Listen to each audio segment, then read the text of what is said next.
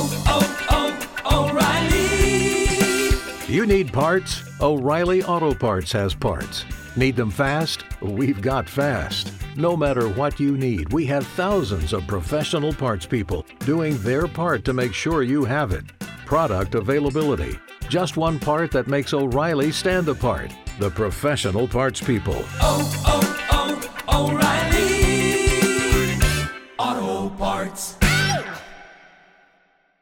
Hey, it's your buddy AJ from the Why Files. And Hecklefish. Right, and Hecklefish. We just wanted to tell you that if you want to start a podcast, Spotify makes it easy. It'd have to be easy for humans to understand it. Will you stop that? I'm just saying. Spotify for podcasters lets you record and edit podcasts from your computer. I don't have a computer.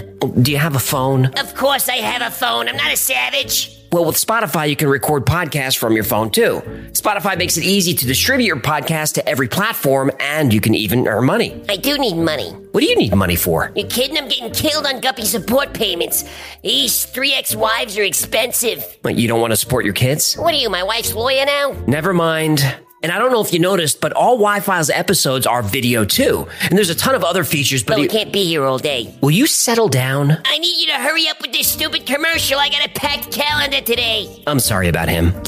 Anyway, check out Spotify for podcasters. It's free, no catch, and you could start today. Are we done? We're done, but you need to check your attitude. Excuse me, but I don't have all day to sit here and talk about Spotify. Look, this would go a lot faster if you would just let me get through out, it without.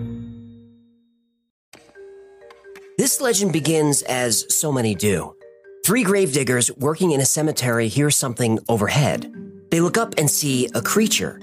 It's almost 10 feet tall with massive wings.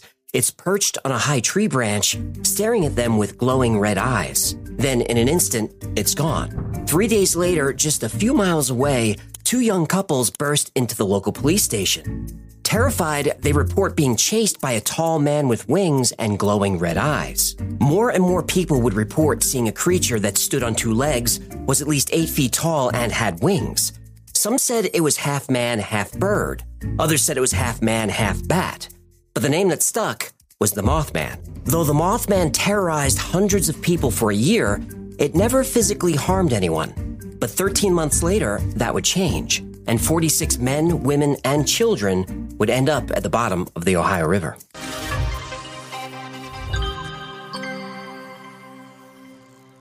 Nestled along the banks of the Ohio River, Point Pleasant, West Virginia Country is roads, take me home to the place I belong, West Virginia. Mama, mama. Okay, okay, that's enough. Take me home, country roads. Well, I'm sorry, but if I don't finish it, that song will be stuck in my head all day. Less than three miles from one end to the other, Point Pleasant is the type of town where everybody knows everybody. It's a peaceful place, quiet. But Point Pleasant has a dark and bloody past. In 1774, a few local tribes, including the Mingo and the Shawnee, tried to stop American settlers from encroaching on their territory. On October 10th, a fierce battle was fought between the tribes, led by Chief Cornstalk, against about a thousand Virginia militia, led by Colonel Andrew Lewis. The battle raged for hours and eventually became hand to hand combat. The Shawnee warriors fought bravely, but they were outnumbered two to one.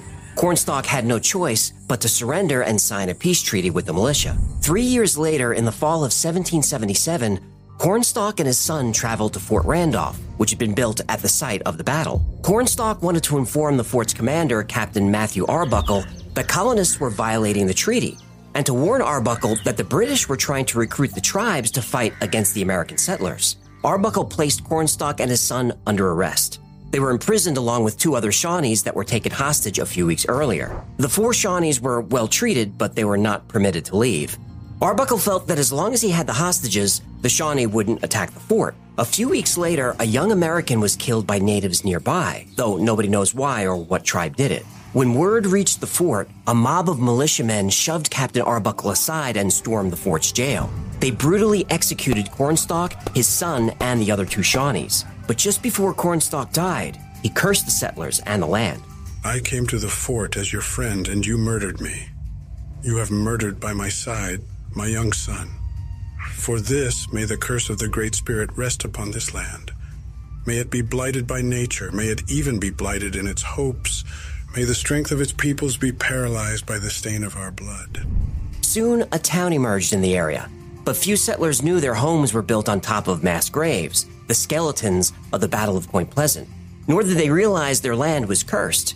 Over the years, Point Pleasant would indeed be hit with natural disasters, but it would be in December 1967 when Chief Cornstalk, murdered while on a mission of peace, would take his ultimate revenge.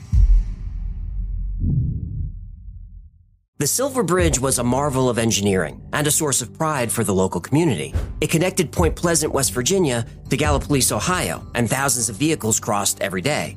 It was rush hour on December 15, 1967, and the bridge was packed. It was Friday night, and commuters were rushing home to get a jump on the weekend.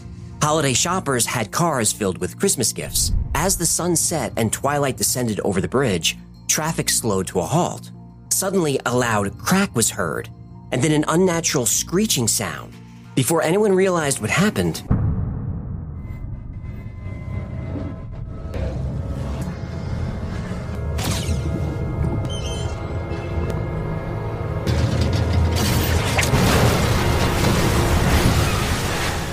People in their cars watched in horror as the bridge buckled and began to shake violently. The sound of steel twisting and tearing was deafening. The scene was something out of a nightmare. People screamed and ran in all directions, desperately trying to escape the chaos. But for people on the bridge, it was too late. In just a few moments, the entire bridge collapsed into the icy waters of the Ohio River. 36 cars and trucks fell into the river, dragging their passengers down with them. The water was freezing and the current was strong. Rescue attempts were almost impossible. We heard this terrible boom, and my boys looked around and saw the bridge starting to fall. In the aftermath, 44 bodies of men, women, and children were pulled from the river, and another two people were never found. In the days leading up to the Silver Bridge collapse, people in the area reported a feeling of unease that they couldn't quite explain. Two photos of the bridge were taken about a week before the disaster. Whoa, what the hell is that? People passing through the area saw a bat like creature hovering near the bridge, a creature that locals called the Mothman.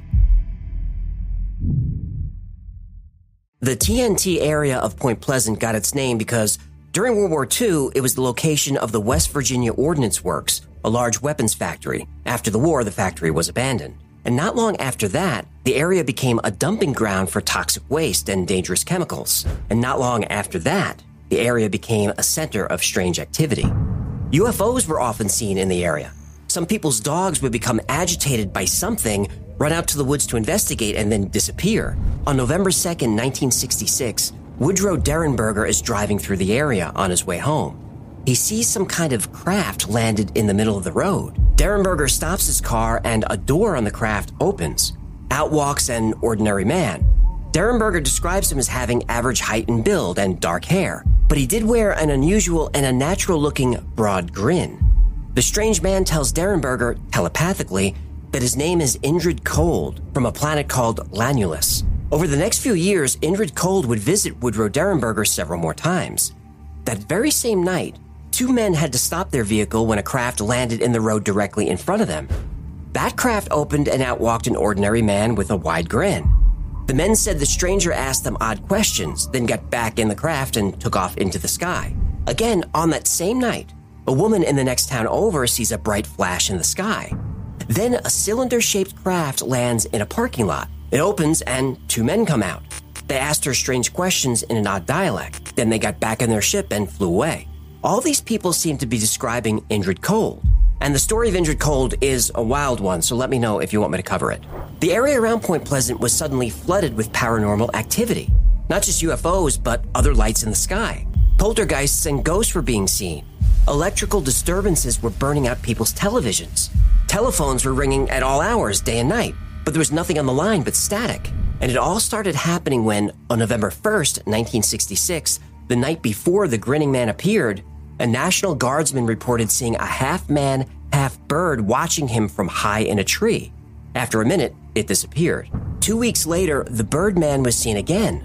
Four men were working in a cemetery digging a grave. As the sun set, they saw a flying man hovering right over the cemetery.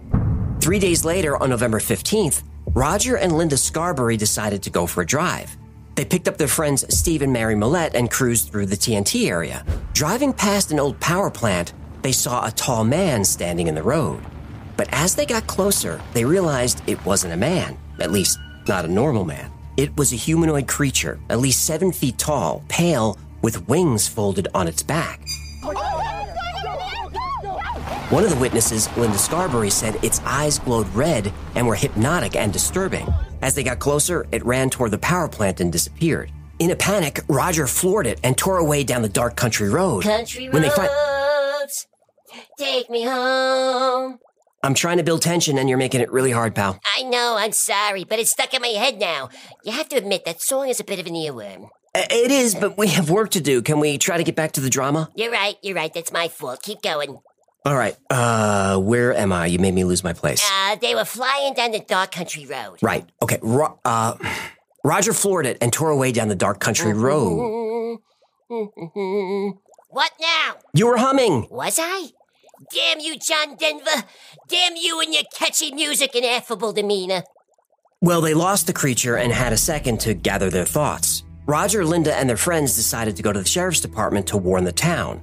They didn't expect anyone to believe them, but they felt they had to try. Then, a few miles down the road, they couldn't believe their eyes. Perched on a billboard was the creature. It was following them. When they drove past it, the creature spread its wings and launched straight up into the air. And no matter how fast they drove or what turns they made, the creature stayed with them. They hit a straightaway and gunned the engine. 70 miles an hour, the creature could keep up. 80 miles an hour, and it was still with them. Every so often, it would swoop down toward their car and let out a terrifying screech. They had to go faster. When they hit 90, they thought they lost it, but a few minutes later, they heard the screech. It was flying about 50 feet behind them, but gaining. They had to go faster.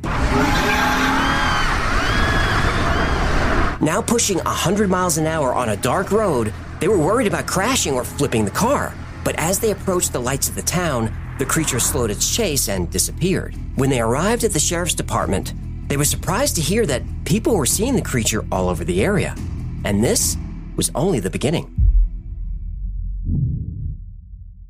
The day after the flying creature chased the Scarberries and the Mallettes away from the power plant, Marcella Bennett was visiting her brother in the same area.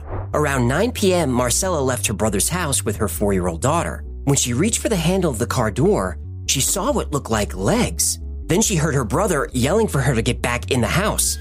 As her eyes slowly moved up, she saw a humanoid creature at least seven feet tall with wings. As soon as Marcella saw its red eyes, she was frozen. Her brother kept yelling, but she couldn't move.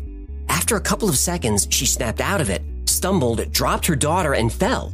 Her brother ran out, grabbed them both, and bolted for the door. The creature unfurled its wings and pursued, but they were able to make it inside. They locked the door. The creature banged on the door a few times and even tried the doorknob. A few seconds later, it was gone. Word quickly got around, and the local papers picked up the story. They called this tall human like creature with wings and red eyes the Mothman. On November 20th, 15 people saw the Mothman on four different occasions. On November 21st, another sighting. On the 25th, another. On the 26th, seven people saw the Mothman on five different occasions. On November 28th, Faye Laporte and her brother drove out to the TNT area. They stopped at the old power plant to see if they could find the Mothman. Did they find it? Well, it found them first. Now Faye was face to face with the Mothman, a few feet from the car window. Careful what you wish for, huh? Yep. She said it had glowing red eyes, nothing like she'd ever seen. She didn't see any wings, but it was running fast enough to keep up with the car. Faye screamed at her brother to drive faster, but no matter how fast they went, they couldn't lose it. They whipped around a turn, slammed on the brakes, and the Mothman jumped on the hood of their car and stared at them. Faye and her brother stayed completely still, terrified to move. Faye and her brother looked for the Mothman, but they didn't see it. But finally, they saw it perched on the roof of an abandoned building nearby. So Faye's brother slowly gets out of the car. What? Is he nuts? and he's picking up chunks of coal. He was picking that up and just throwing at it and going shoo, shoo, shoo. Yeah, he's nuts. Then the Mothman opened its wings and flew off into the darkness. The following week, three more separate sightings. The week after that, the Mothman is seen four times by 18 different people. I saw, you know, this big bird looking thing go over top of my car. I could see it wasn't a man, that it looked more like a bird. Instead of arms, they were like wings. I had a huge wingspan. It was at least 10 feet. I was paralyzed. Really? I just, Mhm. and I just thought, well, you know, I'm going to die. People describe the Mothman the same way over seven feet tall, with glowing red eyes, a grayish brown body, and huge wings. These descriptions matched even before the news reported on the story. Speculation went wild. Nobody had ever seen a creature like this anywhere on Earth. That's when a new theory was proposed that the Mothman was from somewhere else. John Keel was a prominent ufologist and paranormal researcher. He's most well known for the movie The Mothman Prophecies, which is based on his novel of the same name. When the Mothman sightings were at their height, Keel traveled to Point Pleasant to investigate. He spent months interviewing witnesses and local reporters. He studied police reports and legends and myths from the area. John Keel was trying to unravel the mystery of the Mothman, but he soon became a target. He started having headaches and episodes of extreme paranoia. Cryptic messages would appear on his answering machine, sometimes without the phone ever ringing. He was constantly followed by mysterious men in dark suits. The men in black. Exactly. In fact, John Keel is the one who coined that term. He noticed his mail was being opened and resealed. His phone was tapped. Where some people theorized that the Mothman wasn't extraterrestrial, John Keel thought the creature could be what he called an ultra terrestrial. This is an entity that's from Earth but lives in a different dimension, a dimension that we can't perceive and that exists outside of time. These entities can materialize and dematerialize any place and anytime they want. They do this by adjusting their energy to match different wavelengths on the electromagnetic spectrum. Keel said these beings go by different names in different cultures. Some call them spirits, or fairies, or angels. In the Middle East, they're called jinn. You may have even seen one yourself because they're also called the Dark Watchers, the Hat Man, Shadow People. Crab cat. What? Crab cat. It's half crab and half cat. I know what it is, but what does it have By to simply whispering its name, it can be summoned from its evil dimension where fish are used for food. Fish are food in this dimension. So take heed, guppies, and fear the crab cat. okay, you. Fear the crab cat. The area around Point Pleasant is a hotspot for paranormal phenomena like the Mothman and UFOs. John Keel said there are a few locations like this on the planet. He called them window areas. In these window areas, human consciousness itself can summon these beings or even conjure a UFO. Some UFOs are directly related to the human consciousness, just as ghostly apparitions are often the product of the recipient's mind. There are deeply rooted psychic and psychological factors in the UFO phenomenon, and the sudden appearance of a light in the sky triggers and releases the human energy that stimulated seemingly supernatural events. This cosmological system of control has been in effect since the dawn of humanity. Oh, so humans are the ones creating all the weird stuff? Yep. And John Keel didn't just invent that theory out of the blue. The way to conjure a jinn is to think about one. Same with shadow people. There are many theories and philosophies that say everything in the universe, including human consciousness, is energy. A few weeks ago, we did an episode on the gateway process, which is a technique to tap into this energy. And once you're tapped in, you can conjure anything you want simply by thinking about it. Now, this may sound like hocus pocus, but the CIA and the American military spent years researching this. Well, that explains the men in black. It could. Men in dark suits were visiting local residents, asking them to describe the things they saw. John Keel also thought the Mothman and beings like it were omens of impending doom. This is why he called his book The Mothman Prophecies. These entities would often show up before a terrible event, but he didn't know if they wanted to warn people, were simply observers, or were actually the ones causing the event. The Silver Bridge collapse was one of the worst disasters the town ever endured. Every person in Point Pleasant was affected. Everyone had a friend on the bridge, a loved one, a coworker, a child. It wasn't until after the bridge collapsed that people started connecting the event to the Mothman. In the days and weeks leading up to the disaster, Mothman sightings were becoming more and more frequent. And as soon as the bridge came down and dragged 46 people to icy graves, sightings of the Mothman stopped. Did the Mothman accomplish what it set out to do? Nobody really knows why the creature arrived or why it left. The fact that it was finally gone was good news for the people of Point Pleasant, but it was bad news for the people of Binghamton, New York, because eight years later, the Mothman was back. After the collapse of the Silver Bridge in 1967, the people in Point Pleasant stopped seeing the Mothman. UFO encounters, reports of ghosts, the men in black, all these suddenly stopped. Whatever the Mothman was doing in West Virginia, it must have served its purpose. But that wouldn't be the last we hear of the Mothman. Not even close. In 1975, in Binghamton, New York, a group of children reported seeing a large creature they described as a man with bat wings and glowing red eyes. Three years later, a group of miners in Freiburg, Germany came face to face with a creature with glowing red eyes. At first, they thought it was a man in a trench coat, but then it unfurled large black wings. The men stared in stunned silence until the creature let out a blood curdling screech that sent the miners running. About an hour later, the men felt the earth shake. Then a plume of dust shot from the mine as it collapsed. If the men had gone to their stations as usual, most of them would have been killed. The creature they called the Freiburg Shrieker actually saved their lives. Throughout 1985, workers at the nuclear power plant in Chernobyl claimed to see a huge black bird like creature flying around the plant. It had the body of a man and red eyes. They called it the Blackbird of Chernobyl. People in the area started receiving strange phone calls with nothing on the line but static.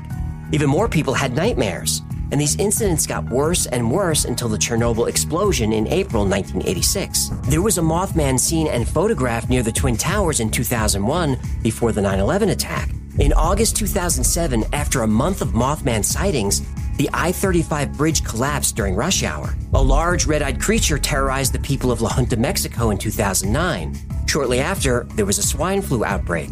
In 2011, people started seeing a giant flying humanoid creature all over the Chicago area. Like, all over.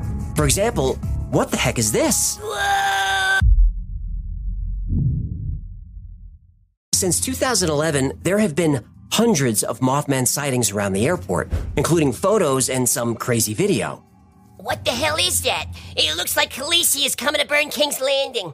Whatever it is, the way it's flying, it's big. Skeptics say that's a bird, but it doesn't look like a bird to me. The website phantomsandmonsters.com has been tracking all the sightings in the area.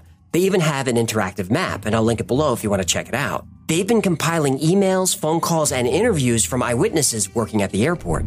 I had just left work at the USPS sorting facility at O'Hare International Airport.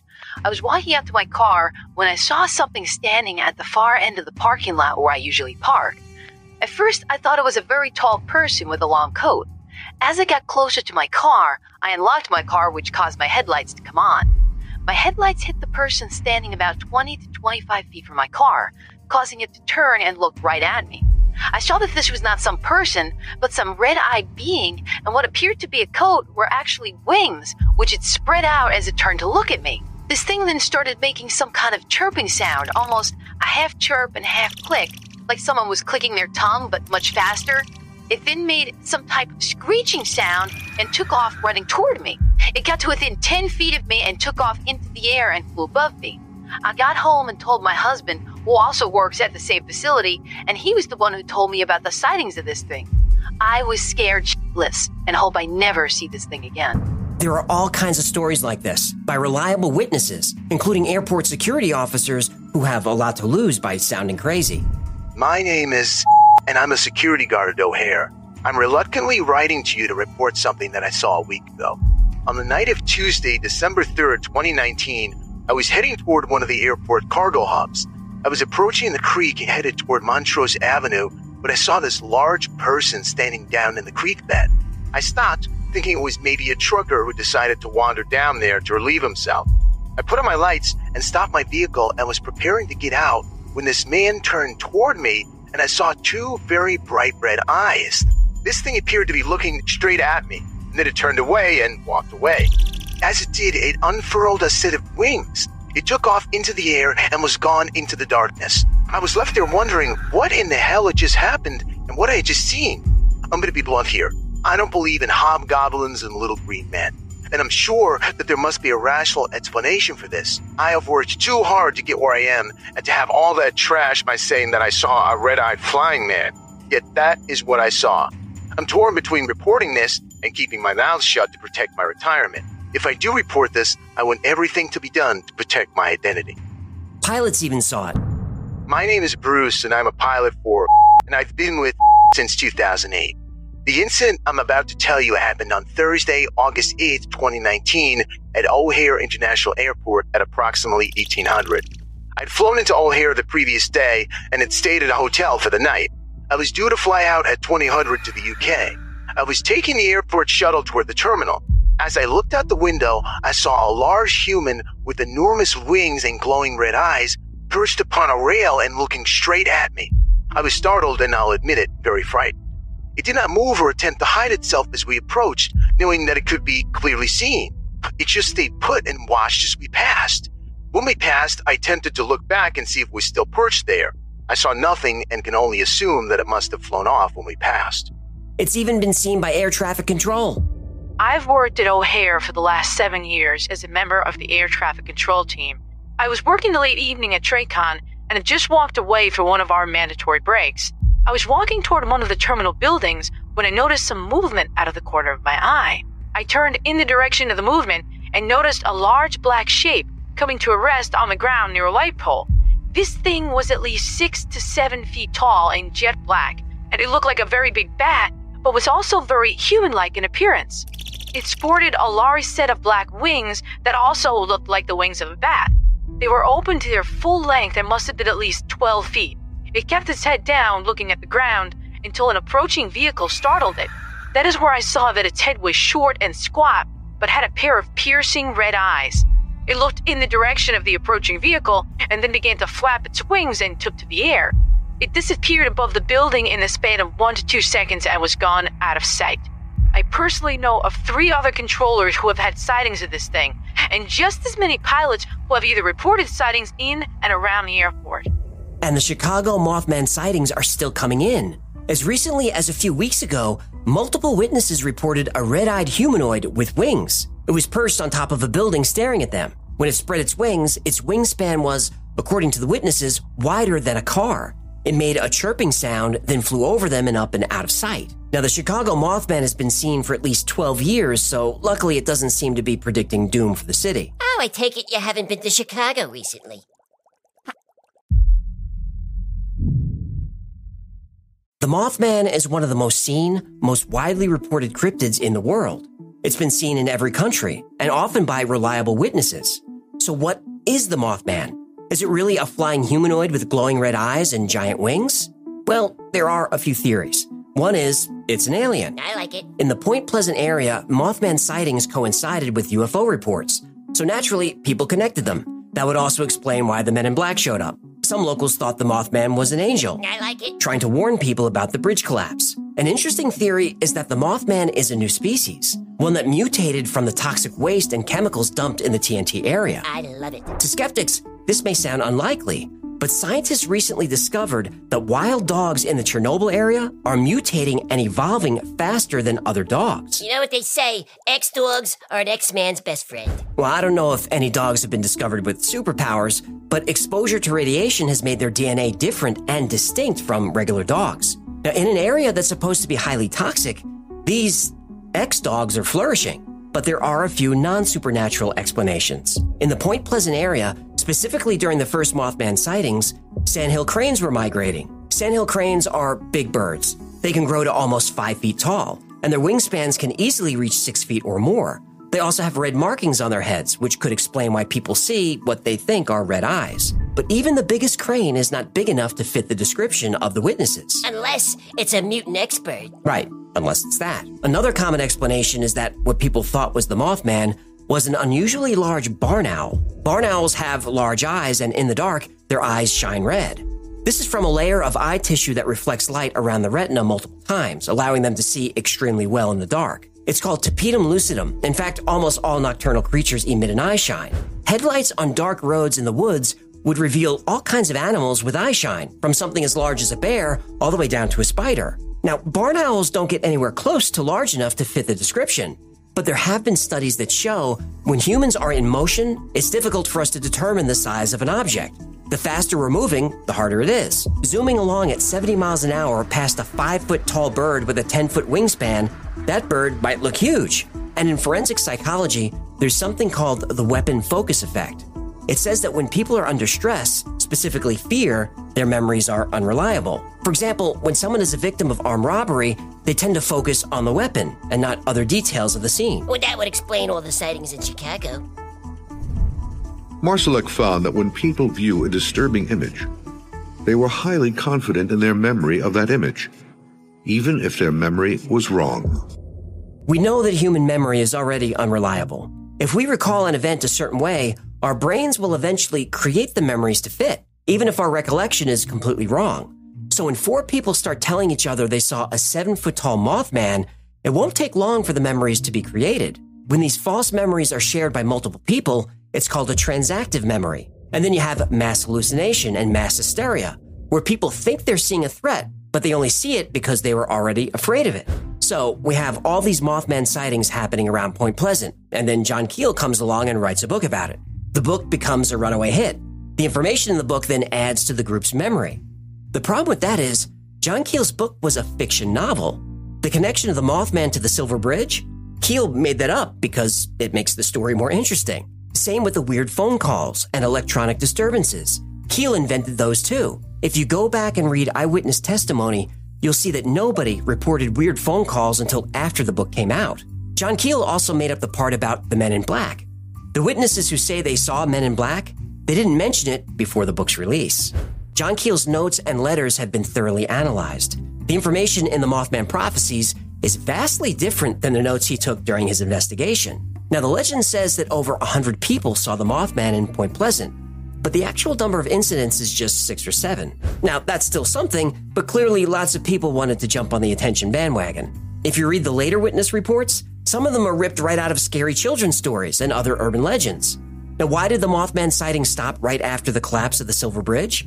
Because the people in Point Pleasant now had a real tragedy to deal with. It snapped them out of their group memory and gave them something very real to focus on. But even with all these attempts to explain the Mothman, skeptics still come up short. The sightings in Chicago are real. Maybe not all of them, but some of them are. And back in Point Pleasant, before the newspaper reported anything about the Mothman, eyewitnesses who didn't know each other described the creature the same way. Now, if you follow this channel, you know I don't like doing stories about cryptids. This is because there's rarely compelling evidence, and there are never any good pictures. But in the process of researching the Mothman, I might have come around if just a little. I don't know if the Mothman exists, but people are seeing something. So if you're ever driving at night through the rolling hills of West Virginia or stumbling to the car rental after a red eye to O'Hare, pay close attention. Listen for an odd clicking or chirping sound coming from the shadows. Look for two glowing red eyes watching you from the dark. But don't be afraid, the Mothman has never hurt anyone. But if I were you, I'd stay away from bridges for a while, just in case. Thank you so much for hanging out with us today. My name is AJ. There's Hecklefish. Hola. This has been the Why Files. And if you had fun or learned anything, do us a favor like, comment, subscribe, share. I know I'm a broken record, but that stuff really, really helps. Like most topics we cover on the channel, today's was recommended by you. Lots of you. And if there's a story you'd like to see or learn more about, go to thewhyfiles.com slash tips. And special thanks to our patrons who make this channel possible. You guys are incredible. I can't thank you enough. If you'd like to be part of an incredible community, join the Why Files Discord. It's completely free. But if you'd like to support the channel, consider becoming a member on Patreon or grab something from the Why Files store. Oh, oh, we should put some Mothman t shirts up there. They're already up there, pal. Oh, you magnificent bastard. That's going to do it. Until next time, be safe, be kind, and know that you are appreciated.